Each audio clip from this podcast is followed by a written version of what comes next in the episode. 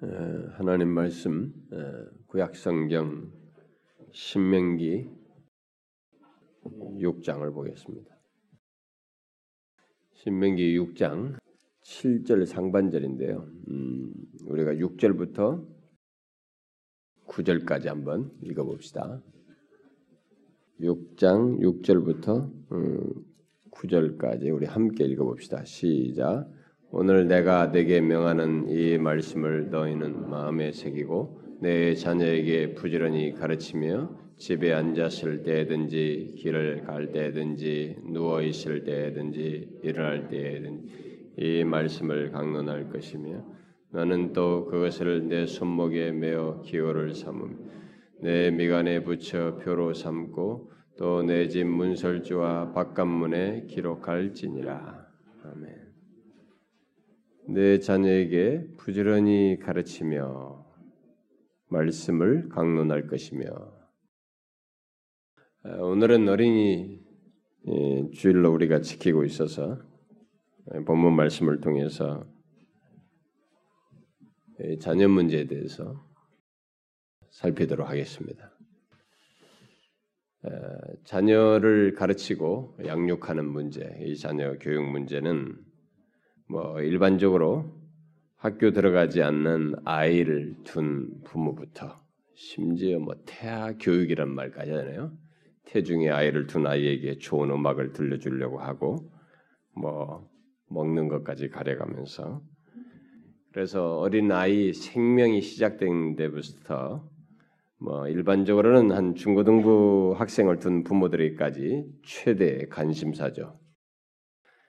뭐 요즘은 대학생들을 둔 부모들에게도 똑같습니다. 뭐 대학생을 둔 부모들도 자기 그 대학생 된 자녀의 이 교육 문제를 최대 관심사로 어, 갖고 있죠.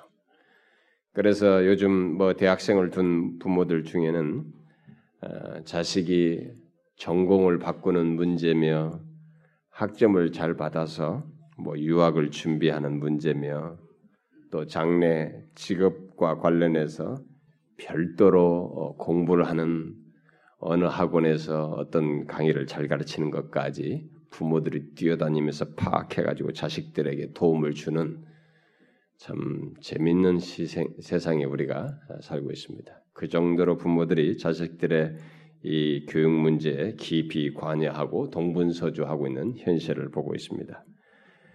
그래 오늘날 자녀 교육 문제는 거의가 다 뭐 열심을 내서 굉장히 관심을 드러내지만 대부분은 다 이 학교 공부와 관련해서 자녀 교육 문제를 말하는 것이 오늘날 우리들의 현실입니다. 학교 공부죠. 자녀 교육하면 뭐 학교 공부입니다. 그리고 그런 자녀 교육의 어, 목표는 거의 그 세상에서 예, 성공하는 것.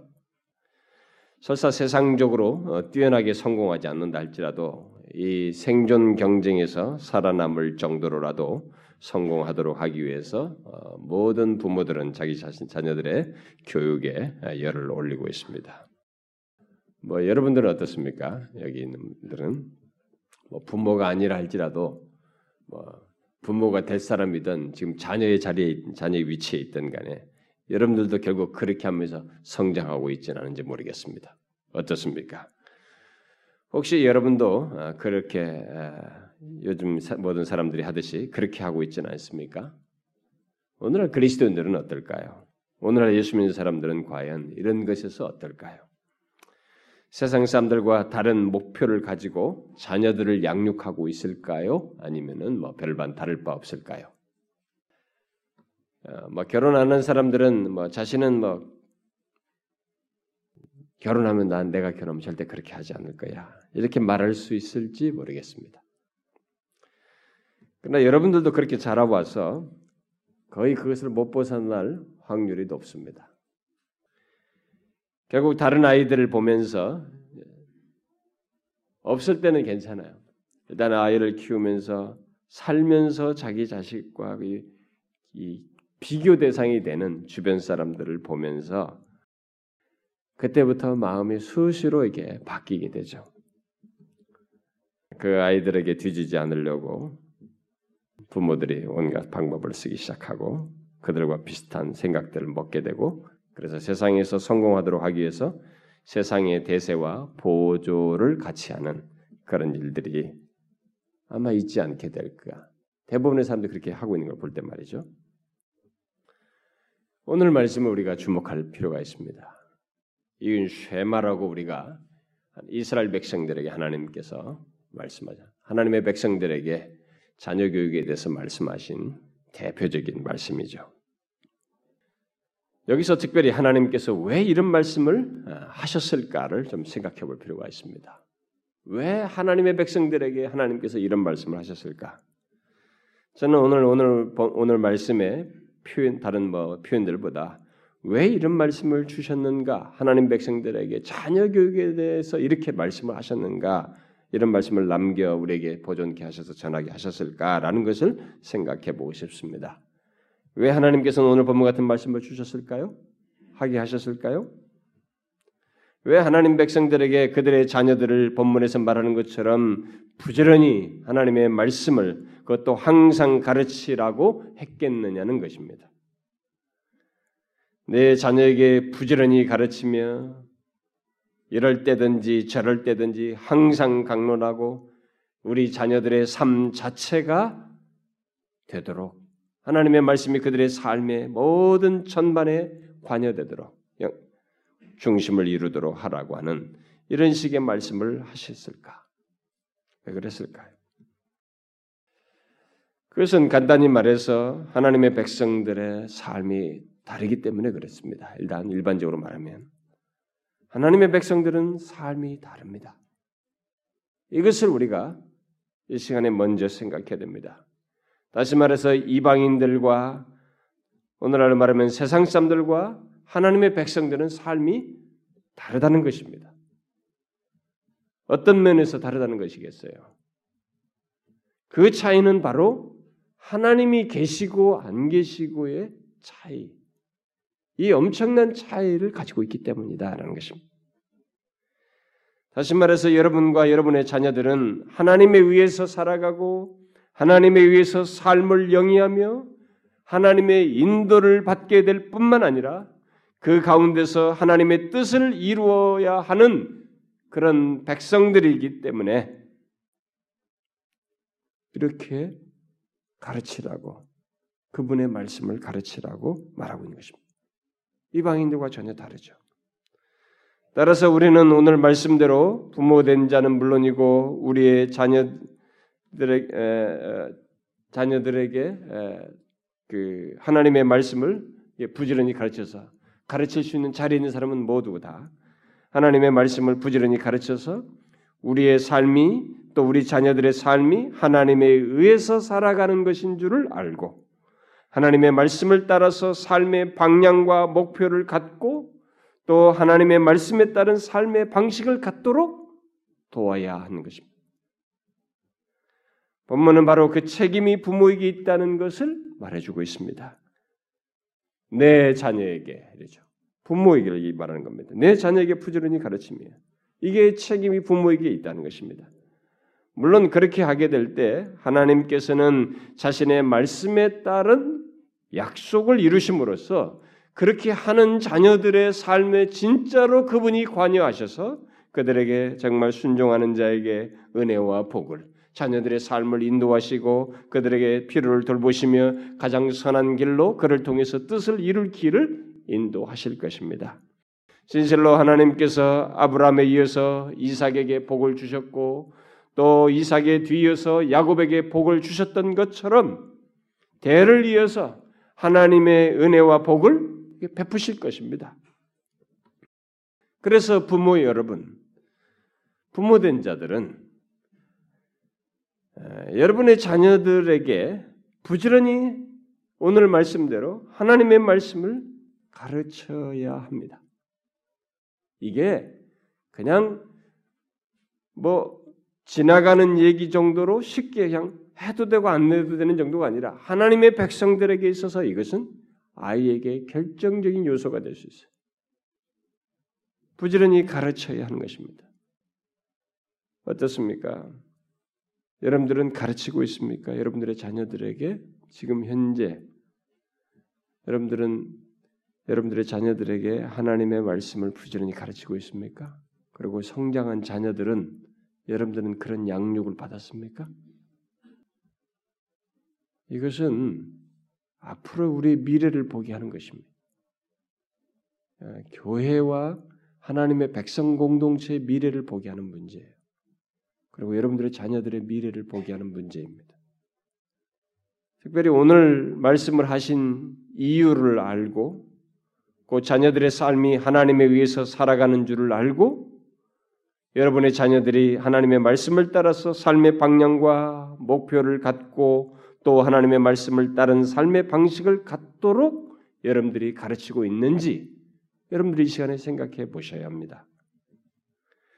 뭐 이렇게 말하면 어떤 사람들은 뭐 그건 당근이죠, 뭐 다 알죠. 이렇게 말할지 모르겠어요. 아이 그거 뭐 교회 다니면서 내가 그거 모릅니까? 다 잘 아이들에게 말씀으로 가르치는 거 내가 다 알죠. 나 또한 또 그렇게 하려고 노력합니다. 그러나 그런 얘기를 할 때면 한 가지 아쉽습니다.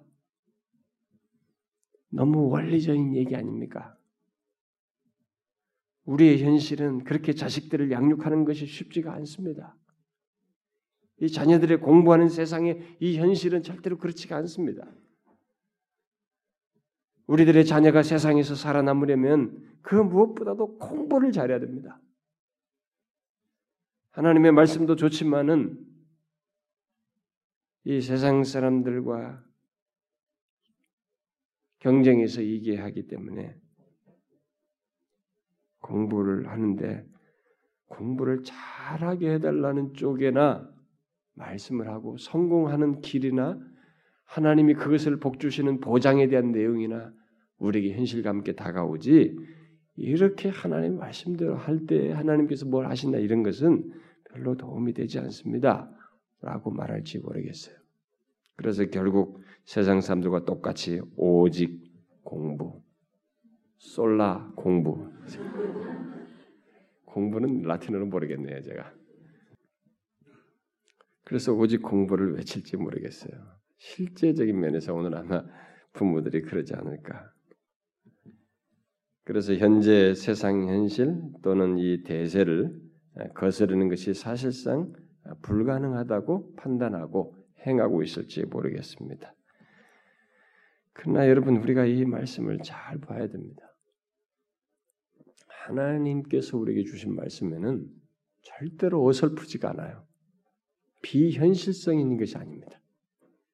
우리가 비현실적이라고 생각하는 거죠, 인간이. 하나님의 모든 말씀은 이 시공간 세계 속에서 절대성을 가질 정도로 빈틈이 없습니다. 가장 현실적이에요. 오늘 말씀은 우리가 뭐라고 말을 하든 다음 세대가 우리의 자녀 양육과 관련되어 있고 그 책임이 부모된 자에게 있다는 것을 말해주고 있습니다. 그리고 부모들이 자녀들의 장래, 장래, 자녀들의 장래와 이 운명에 대해서 그것이 바로 하나님께 있음을 믿고 자녀들에게 가르칠 때, 그래서 우리 자녀들이 자신의 삶의 중심에 또 삶의 방향과 목표를 하나님 안에서 갖게 될 때 하나님께서 그들의 삶을 인도할 것을 전제하고 있습니다. 이 내용은 그렇지 않았다면 만약 그런 것 없이 무조건 말씀을 가르치라면 이것은 뭡니까? 무슨 뭐 의무를 지우는 것이고 무슨 노동시키는 것도 아니고 어? 쇠뇌 교육 시키는 것도 아니고 그런 것 아닙니다. 오히려 본문은 그런 자녀 양육의 중심에 하나님이 계시다는 사실을 전제해서 마땅히 그래야 한다고 그것이 복이 될 것이라고 전제해서 우리에게 말하고 있는 것입니다. 그래서 우리는 이 사실을 잘 주목해야 됩니다. 우리들의 자녀 양육의 중심에는 이렇게 가르치는 것의 중심에는 하나님이 계시다고 하는 사실을 우리는 주목해야 됩니다. 부모가 하나님의 말씀을 자녀에게 가르친다는 것은 그냥 성경 지식을 가르친다는 것이 아닙니다. 오늘 본문에서 자녀에게 부지런히 가르치고 항상 강론하고 가까이 하게 하는 것은 우리의 자녀들이 하나님의 말씀을 통해서 자신의 존재와 삶 그리고 아니 현재와 미래의 모든 삶이 그러니까 살고 죽는 문제와 그리고 화와 복이 재난과 그들에게 있을 복이 다 하나님께 있음을 알고 우리 자녀들이 무엇을 하든 무엇이 되든 하나님을 자신의 존재와 삶의 중심에 두고 살도록 도우라는 것입니다. 그것이 실제 사실이니 우리는 그것에 힘쓰라는 것입니다. 부모로서 여러분들은 이것을 믿으십니까? 진실로 부모된 자들이 이것을 믿는지 이것은 굉장히 중요한 것입니다. 이 믿음이 없으면 여러분들은 뭐 하나님이 진짜 우리 자녀들의 삶의 중심에 계시고 내가 자녀를 양육하는 가운데 하나님이 계셔서 이 아이들의 생사 화복을 주장할 것이라는 이런 믿음이 없으면 여러분들은 이 말씀을 못 지킬 거예요. 이렇게 한다고 돈 나오나? 우리 아이가 잘 되나? 이렇게 말할 것입니다. 여러분들이 자녀들을 위해서 마련하는 온갖 수단 방법보다도 또 자녀를 위한 계획과 여러분 나름대로 이 세상적인 목표보다도 하나님께서 우리의 자녀들의 생과 사, 죽고 사는 문제, 그 아이에게 화가 임하는 것과 인생 중에 복이 임하는 것을 주관하셔서 우리의 계획과 목표보다도 더 나은 장래를 자녀들에게 주실 것을 주실 수 있는 분이시라는 것을 믿는가라는 것이 굉장히 중요하다는 것입니다. 이건 부모의 믿음과 관련되어 있어요. 저는 이 부분에서 질문이 생겨요. 오늘 예수 믿는 사람들의 부모들이 자녀를 둔 교회 안의 부모들이 과연 이런 믿음을 가지고 있느냐. 이런 믿음이 없다면 오늘 말씀은 거북스러운 거예요. 오늘 우리들에게 무슨 유별 떠는 거냐 이게야. 무슨 하나님의 말씀을 가르치는데 뭐 집에 앉았을 때든지 뭐 길을 갈 때든지 뭐 누워 있을 때든 일어날 때든지 야 이거 뭐냐 이게 사람 들볶는 것도 아니고 응? 뭐 손목에 붙이고 미간에 붙이고 말 이게 이제 실제적으로는 이런 표현을 통해서 그만큼 하나님의 말씀이 이 아이의 존재와 삶의 중심이 되어야 된다는 걸 말을 하지만 이게 뭐냐 이거 제가 지금 말한 앞에서 말한 우리 아이들의 삶의 이 자녀 양육의 중심에 하나님이 계시고 이 아이의 생사화복을 그분이 주관하신다는 것에 대한 믿음을 가지고 자녀를 양육하는 것이 없으면 말씀을 양육하는 말씀으로 가르치는 것이 없으면 이건 힘들어요. 이렇게 하기가 이 말씀대로 가르칠 수가 없죠. 오히려 우리는 그렇게 가르쳐서 뭐 하냐고 말이지. 그렇게 가르친다고 정말 아이가 잘 되겠냐고 말. 이렇게 반문하게 될 것입니다. 그러면 우리는 우리 자녀들을 양육하는 데 있어서 무조건 하나님의 말씀을 부지런히 가르친다. 가르치는 행동하는 것 이것 이것이 아니고 그것에 앞서서 본문대로 자녀를 양육할 때 그 중심에 하나님이 계시는 것. 우리가 이렇게 양육을 할 때 이 중심에 하나님이 계시다는 거예요. 이렇게 하라고 하시는 하나님의 뜻이 반영되는 가운데 하나님이 계시고 그래서 이렇게 가라고 하셨을 때 하나님의 의도와 뜻이 결국은 드러날 것을 믿는가? 하고는 이런 믿음이 먼저 이어야 하는 것이죠. 어떻습니까? 여러분들은 이런 믿음을 가지고 또 그렇게 가르쳐야 할 이유를 알고 자녀들에게 하나님의 말씀을 가르칩니까? 하나님의 말씀을 가르치는 것은 추상적입니까?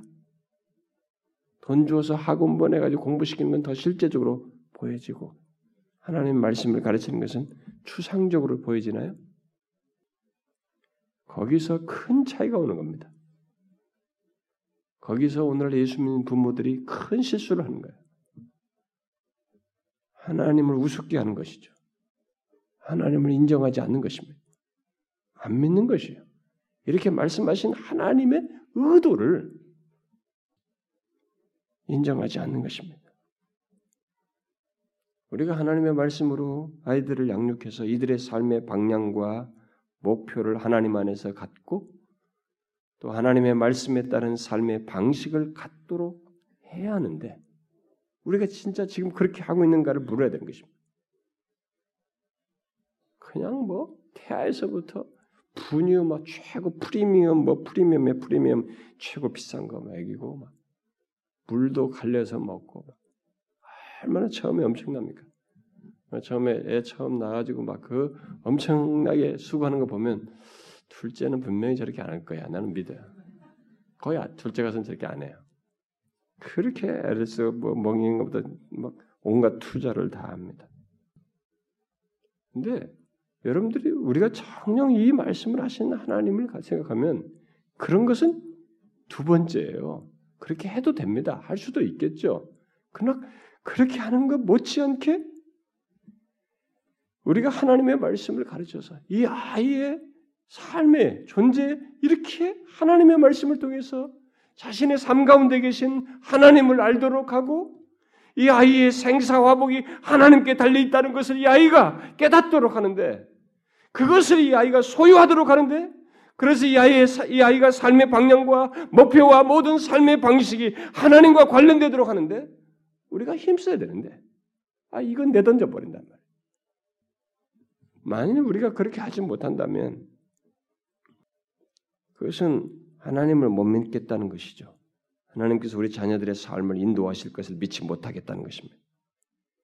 대신 세상 사람들의 자녀 양육의 그런 동기와 목적과 과정이 오히려 더 믿을만하고 확실해 보인다는 말이 되겠죠. 응? 뭐 그렇게 말하면 마음 여러분들은 겉으로는 다 부정해도 세상 사람들의 자녀 양육의 동기와 목적과 과정을 사실상은 더 신뢰하는 현실적으로는 더 신뢰하는 그런 모습을 아마 갖는다는 것이 될 겁니다.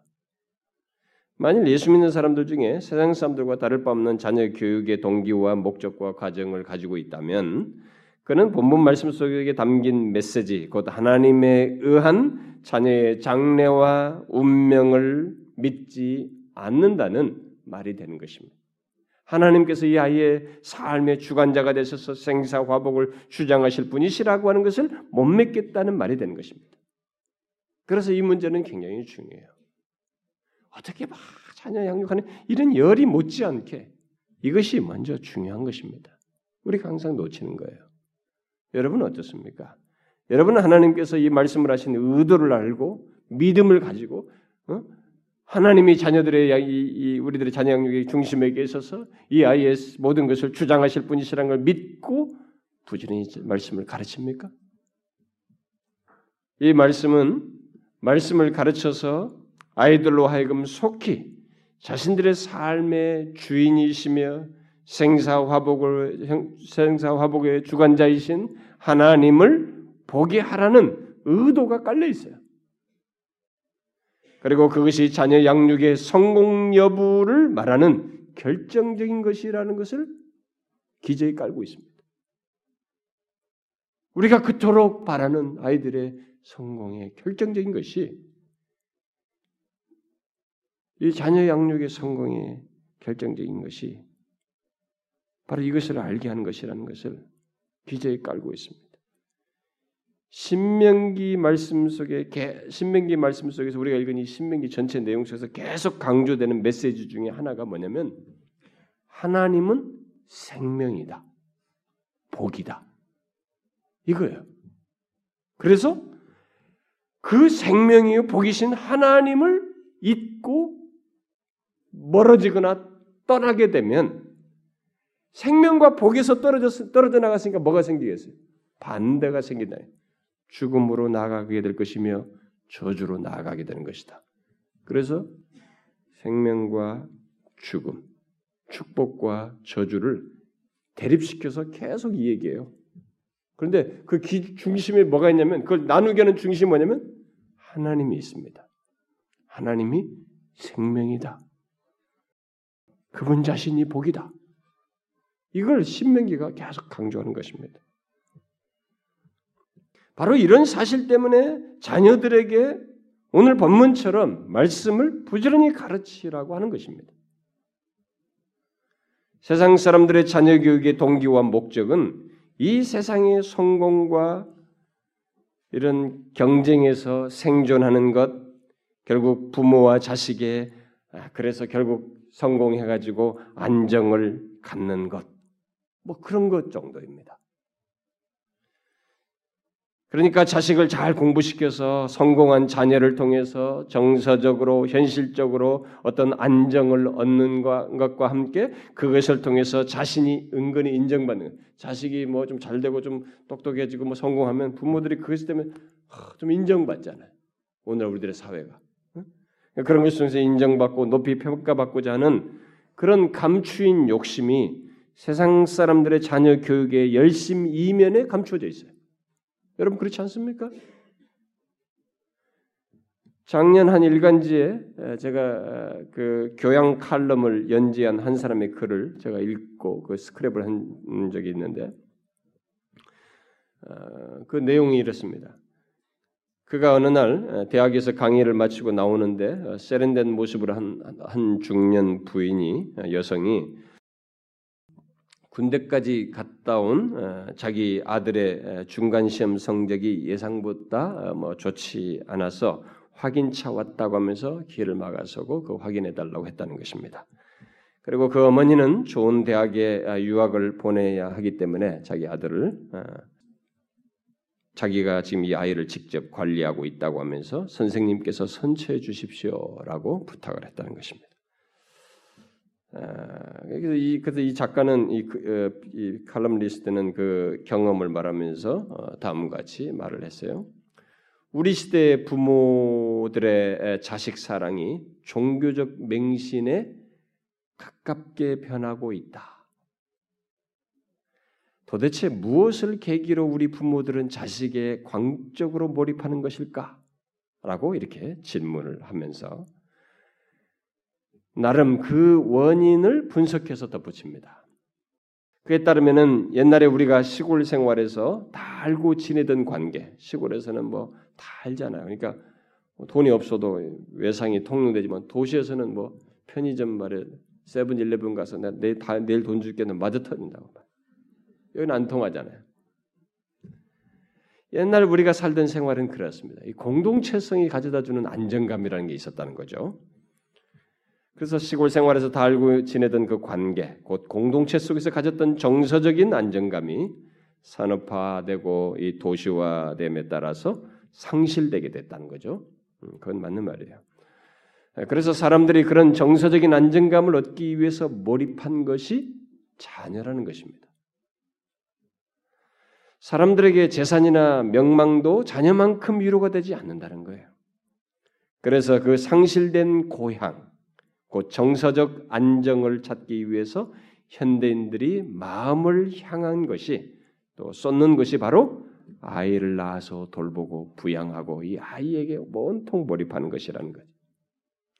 그 가운데서 그 어머니는 이 어머니들이 아이들에게 영원성, 즉 정서적 안정의 근거를 발견하려고 한다는 말을 이 사람이 덧붙입니다.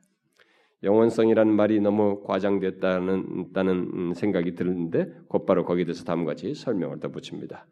자식이 아, 자신 부모이죠. 부모가 자신이 죽은 뒤에도 아, 자신에게서 나온 아이가 자신의 생명을 연장할 것이라는 믿음이 자기가 원했던 그 뜻을 이루면서 그 생명을 연장할 것이라는 믿음을 갖는다는 거죠. 그러면서 아브라함이 신을 위해 자신의 아들을 제물로 바쳤다면 우리 이 어머니들은 자식을 위해 신을 제물로 바친 셈이다라고 말을 했어요. 그리고 그는 이런 어머니들을 자식 광신도라고 칭하면서 다음과 같이 결론적으로 덧붙입니다. 자식 광신도는 그것이 주는 안정과 평온의 감정에 매료되어 자신과 더불어 살고 있는 타인이나 주변의 사물의 시선을 둘 여지가 없게 된다. 자식이라는 신에 매료되어 자신의 삶에서 마주치는 것들에 대해 둔감해진 것이다. 남편을 기러기 어? 아빠로 방치한 채 아이의 유학 생활을 돕기 위해서 외국으로 나간 어머니를 생각해 보라. 원정 출산을 떠나는 젊은 임산부도 뭐 비슷하다는 거죠. 이렇게 우리 어머니들은 자식을 신적인 위치로까지 격상시켰다.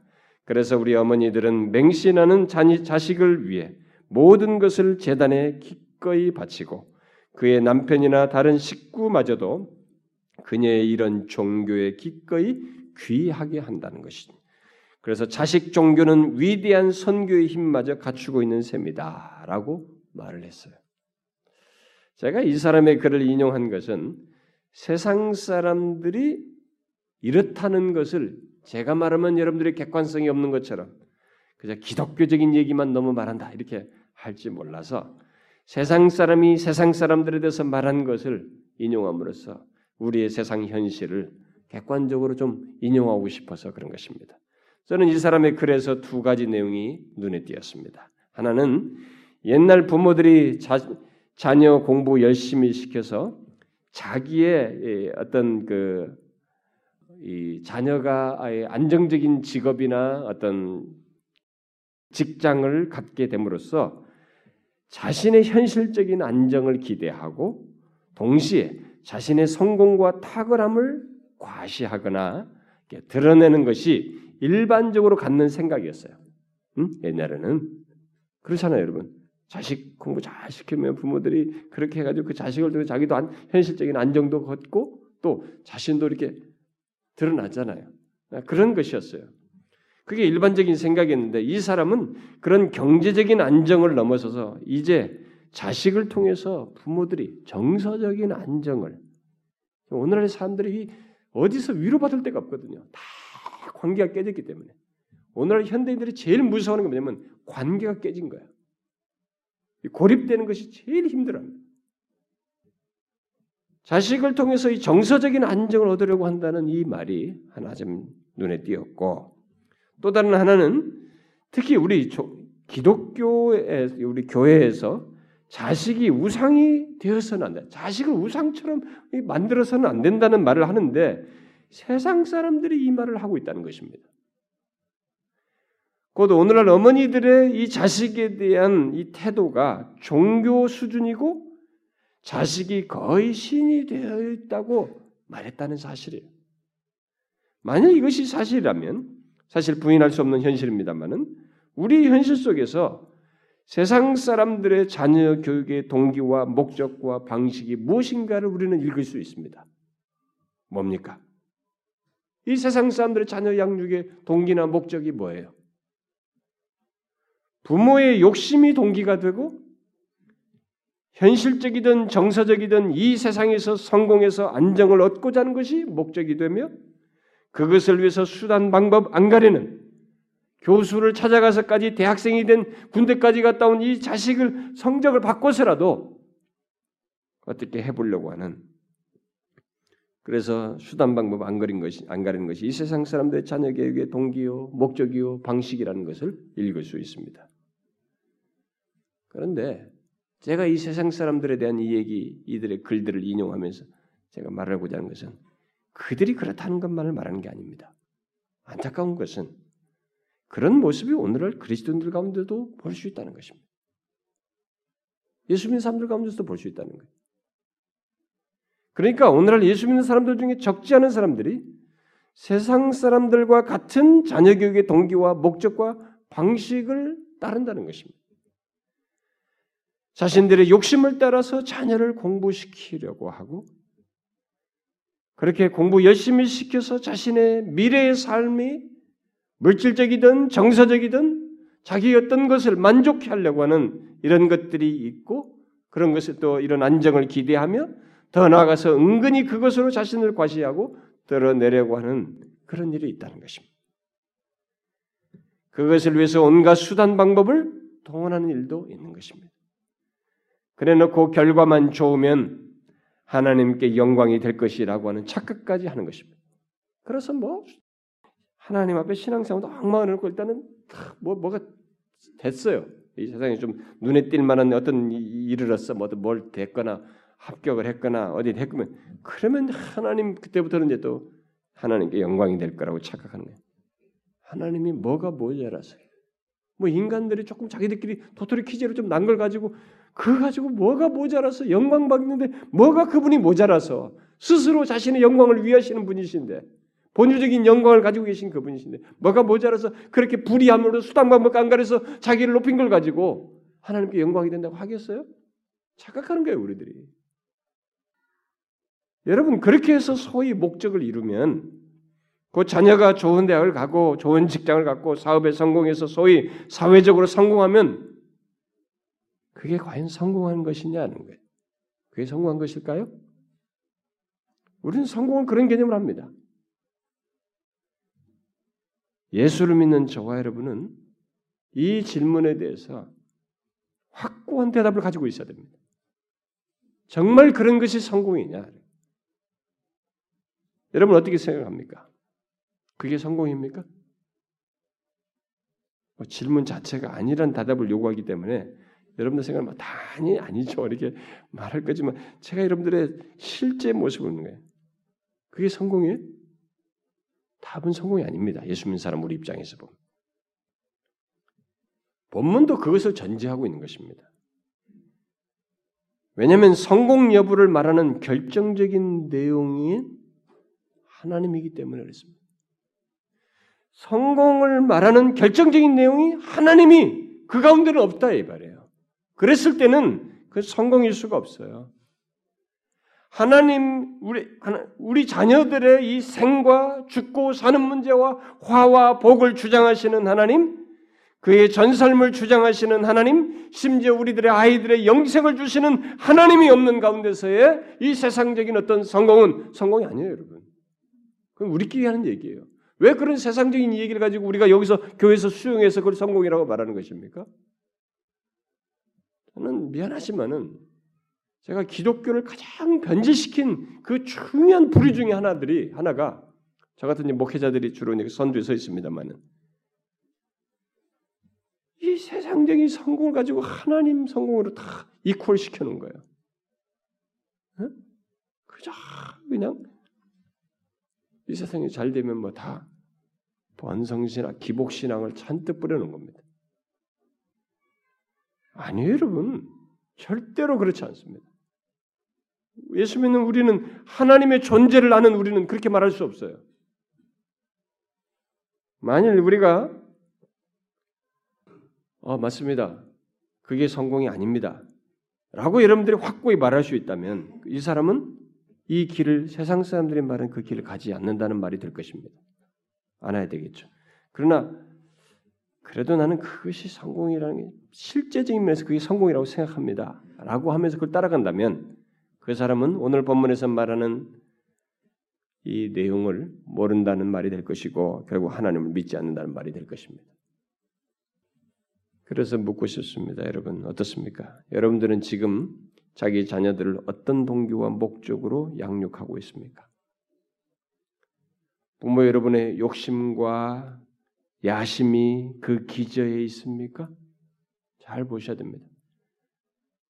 아, 일단은 일단 할 때까지는 어쩔 수 없어요, 목사님. 그런 얘기 꺼내지 마세요. 괜히 나 머리 복잡해지고 괜히 심란해가지고 신앙생활 힘듭니다. 제가 여러분들을 끝까지 선한 길로 한번 안내해 보고 싶은 겁니다.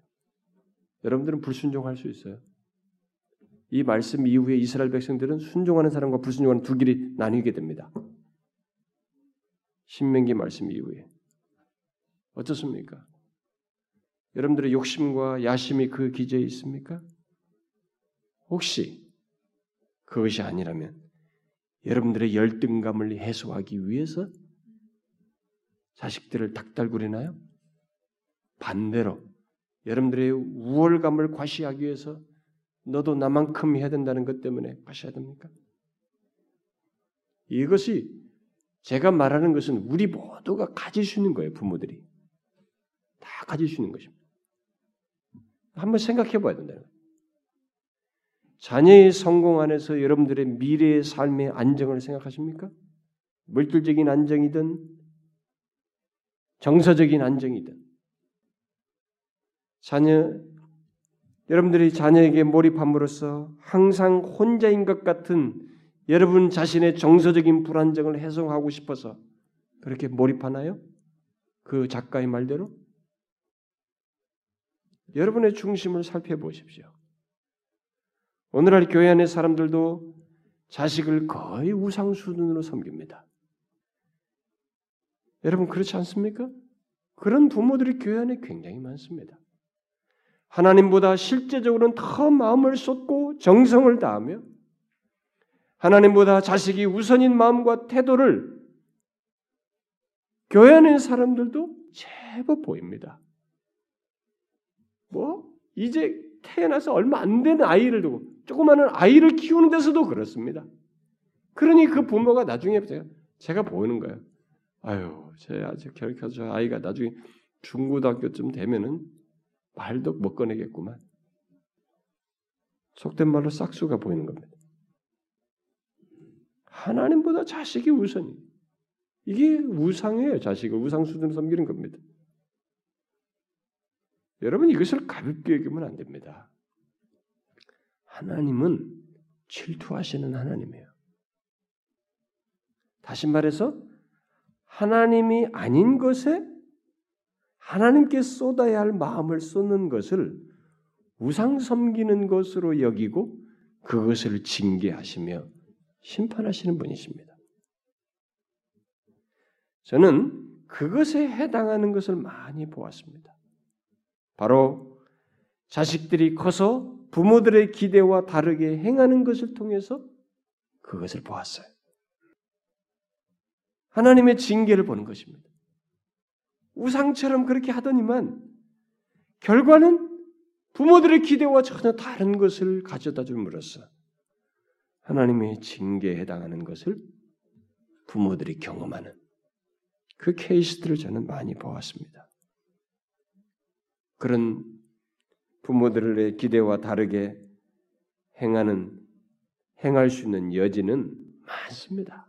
이 아이들이 성장해서 결혼이라는 변수가 있거든요. 이 결혼하면 사람이 안 바뀔라. 새로 들은 사람 때문에 바뀌어요. 결혼이라는 변수, 또 자식의 삶에 생기는 다양한 변수들, 예를 들면 상황의 변화와 아이에게 뜻하지 않게 생기는 질병 등등으로 다양하게 생기는 변수가 있습니다. 그리고 그 무엇보다도 이미 부모가 심은 것이 있어요. 어렸을 때. 곧 하나님을 이차적으로 여기며 아이들을 키웠거든요. 그렇게 키운 것을 따라서 이 아이가 커서 하나님을 건성으로 믿고 형식적인 신자로 살면서 부모의 속을 태우는 것입니다. 저는 그런 자녀와 부모를 본 적이 많아요. 열심히 키운 자녀들이 부모의 기대와 달리 다른 모습과 상태를 갖는 것을 저는 보았습니다. 그게 다 뭡니까? 여러 가지로 설명할 수 있겠지만 그 중에 하나는 바로 자식을 우상처럼 섬긴 부모의 부모가 거두는 열매이고 하나님의 징계라고 생각합니다.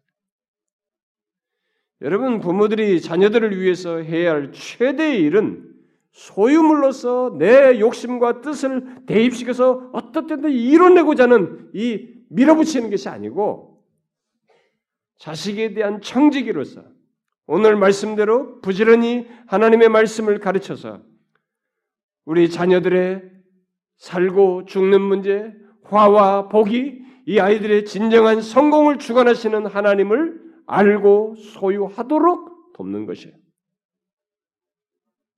다시 말해서 한 인간 존재의 가장 큰 복이요. 행복의 원천이며 진정한 성공을 주시는 하나님, 더 나아가서 영원한 생명까지 주시는 하나님을 존재와 삶의 중심에 갖도록 돕는 것입니다. 여러분 신명기의 메시지는 메시지를 자녀들에게 분명히 알게 해야 됩니다. 하나님이 생명이고 복이라고 하는 것을 그를 하나님을 알고 따르면 곧 그 생명과 복을 얻게 되지만 그분을 잊고 떠나면 그분 없는 성공은 성공이긴커녕 오히려 생명과 복으로부터 멀어져서 결국 저주와 죽음으로 나아간다는 것을 알게 해야 하는 것입니다. 여러분들이 이 사실이 못 믿었습니까? 또 극단적으로 들려집니까? 신명기 말씀 이후의 이스라엘 역사를 보십시오. 역사 속에 생생하게 증거하고 있는 이 말씀이 어떻게 성취됐는지를 증명하는 역사적인 자료가 신명기 이후에 가득해 있습니다. 신명기는 가나안 땅에 들어가기 전에 한 말이에요. 그리고 이 말씀을 듣고 실제로 가나안 땅에 들어가서 이스라엘 백성들이 그렇게 했을 때와 그렇지 못했을 때 경험한 것이 어떤 것인지를 생생하게 증명해 주고 있습니다. 여러분 하나님의 말씀을 부지런히 가르쳐서 생명과 복이신 하나님을 소유케 하는 것만큼 부모가 해야 할 급선무가 없어요. 우리는 그것을 해야 하는 것입니다. 그것을 위해서 우리는 우리의 하나님이 어떤 분이신지 그 하나님을 생생하게 정확하게 부모들은 자식들에게 말해줘야 됩니다. 추상적으로 이론적으로 말하는 것이 아니라 우리의 삶의 주장자이신 생생하게 살아계신 거룩하신 하나님을 우리들의 아이들에게 말해줘야 합니다. 그리고 그분 앞에서 우리들의 사는 이 거짓과 죄악됨이 정녕 얼마나 무서운 것인지 거룩하신 하나님 앞에서 피할 수 없는 죄라고 하는 것을 이 아이들에게 가르쳐야만 합니다. 그러나 동시에 그 죄로부터 구원하실 수 있는 우리의 육신을 입고 오신 하나님 아들 예수 그리스도를 동시에 그들에게 말해 줘야 합니다. 그리고 그를 믿는 자들을 하나님께서 놓치지 아니하시며 그들을 향한 은혜의 집념을 가지시고 이끄신다고 하는 것을 말해 줘야 합니다. 그것이 바로 생명과 복이신 하나님을 소유케 하는 길이에요. 세상의 자존감 이론에 빠져서 자식에게 말도 못하는 어리석은 부모가 돼서는 안 되는 것입니다. 제가 EBS에서 무슨 아이들의 다큐멘터리로 잘 프로를 제작한 세계 한국의 석학들 뭐 이런 사람들을 다 인터뷰해가면서 쓴 어, 제작한 어떤 것이 좋다고 그래서 뭐 무슨 아이들인가 뭐 요즘 아이들인가 뭐 그 보라고 그래서 제가 좀 봤어요 몇 번 봤습니다. 예, 세상의 이론의 최종적인 답은 아이들의 모든 존재 가치와 이 아이의 성공의 결정적인 변수는 자존감 문제라고 하는 결론입니다. 이것은 세상이 내린 현대 모든 학문의 최종 결론이에요. 자존감. 자존감이 높으면 모든 게 사는. 저는 이 자존감이라고 하는 것을 그들이 말하는 그 자존감이라는 것을 그리스도 안에서 충분히 가질 수 있고 우리는 아이의 인격체를 고유한 인격체로 존중해야 되고 이 아이가 그런 고유한 인격체로서 얼마나 가치 있는지 하나님 안에서 가치 있는지를 알게 하는 것 그래서 그들이 말하는 자존감 정도는 우리도 얼마든지 말해야 된다는 걸 생각합니다. 그러나 여러분이 그런 이론들 속에서 이 세상이 가지고 있는 이론의 결정적인 결함을 아셔야 됩니다. 그들은 그 자존감을 위해서 모든 것을 희생시켜 버립니다. 죄라는 것도 말도 못하고 옳지 못한 것도 말하지 못하고 무조건 틀려도 잘된 것처럼 인정하면서 그 뒤를 이 아이의 치닥거리하는 수준에 전락하게 돼요. 특별히 죄 같은 것을 말 못합니다. 그렇지 않습니다. 우리는 그런 세상적인 자존감 이론에 빠져서 자식들에게 말도 못하는 부모가 되서는 안 됩니다. 자식 자존감을 위한답시고 자식의 죄악됨도 회개도 말하지 못하고 하나님의 말씀도 가르치지 못하는 것은 본문 말씀을 비롯해서 자녀 양육에 대한 하나님의 모든 말씀을 무시하는 것입니다. 아닙니다. 우리는 하나님의 말씀을 통해서 자녀들의 구원뿐만 아니라 하나님의 말씀을 통해서 교훈도 하고 책망도 하고 바르게 하고 의로 교육해서 하나님의 사람으로 온전케 되도록 하기 위해서 우리는 하나님이 어떤 분이신지 예수 그리스도가 얼마나 절실하게 필요한지 우리들의 죄가 얼마나 하나님 앞에서 무서운 것인지 이런 것들을 말해 줘야 됩니다. 그래서 이 아이가 하나님의 손에서 그분의 인도 속에서 그분의 보호 속에서 생과 사, 화와 복을 알고 그분을 의지하며 살아가도록 도와야 하는 것입니다. 사랑하는 여러분, 진짜 여러분들이 자식을 위하고 싶거든. 이것을 먼저 소유해야 됩니다. 나머지, 나머지는 거기에 2차적으로 덧붙여지도록 해야 됩니다. 꼭 그러셔야 됩니다. 근데 부모의 믿음과 관련되어 있어요. 그렇게 하려면 부모가 이 사실을 믿어야 됩니다. 부모 되신 여러분들, 오늘 말씀을 하신 주님의 의도를, 주께서 하게 하신 이 말씀의 의도를 잊지 마십시오. 우리의 자녀 양육의 그 중심에는 하나님이 계십니다. 우리 아이의 생사와 복을 주신 하나님이 계십니다. 말씀으로 양육하면 이 아이를 하나님이 인도하십니다. 그분이 생각하시는 성공의 길, 세상이 말은 성공이 아니라 하나님이 생각하신 그 아이의 최상의 길을 인도하십니다. 기회를 놓쳐서 이미 어렸을 때 기회를 놓쳐서 이 아이한테 손을 못 쓰는 부모들이 많습니다. 더 늦기 전에 이 말씀대로 하십시오. 부지런히 하나님의 말씀을 가르쳐야 됩니다. 이게 우선입니다. 저와 여러분이 그렇게 해서 우리의 자라는 아이들이 하나님을 알고 하나님 안에서 복을 누리는 자녀들로 자라기를 소원합니다. 기도합시다. 하나님 아버지, 하나님께서 우리에게 자녀를 주셔서 저들을 참 하나님의 뜻 가운데 살고 생명이요 복이신 하나님을 소유하여 살도록 하는데 우리가 돕는 자가 되어 그렇게 되도록 말씀을 잘 부지런히 가르치라고 하셨는데 주여 우리가 이 세상의 풍조 속에서 그 말씀대로 살기가 쉽지 않은 참 그런 환경 속에 놓여 있습니다. 우리 부모들이 정령 하나님 우리 자녀들의 생사화복을 주관하신 하나님을 분명하게 믿고 그분께 우리 아이들의 장래가 달려 있음을 믿고 먼저 말씀으로 잘 양육하고 우리의 욕심과 우리들의 다른 잘못된 목적과 동기에 이끌려서 억지로 내 욕심대로가 아니라 정말 하나님께 의탁하며 하나님의 말씀으로 양육하며 이 아이들이 하나님의 말씀 안에서 정직하고 진실하게 그리고 성실하게 자신의 본분을 다하도록 돕고 예, 그런 가운데서 인도 이 아이들의 인생을 인도하시는 하나님을 신뢰하며 나아가는 우리 부모들이 되게 하여 주옵소서. 주여 우리가 그리할 때 하나님은 아이들의 장래를 주시고 어떤 식으로든 세상의 논리와 평가를 넘어서서 하나님이 가장 선한 길로 그들은 인생으로 아이들을 인도하실 줄을 믿습니다. 우리들의 아이들을 주께서 주도적으로 이끌어 주시옵소서. 특별히 주님을 아는 백성, 회심한 자녀로 이 세상을 살며 분명히 하나님이여 자신들의 장래의 지평을 바라보며 하나님 안에서의 삶을 바라보며 살아가는 우리 자녀들이 되게 하여 주옵소서. 예수 그리스도의 이름으로 기도하옵나이다. 아멘.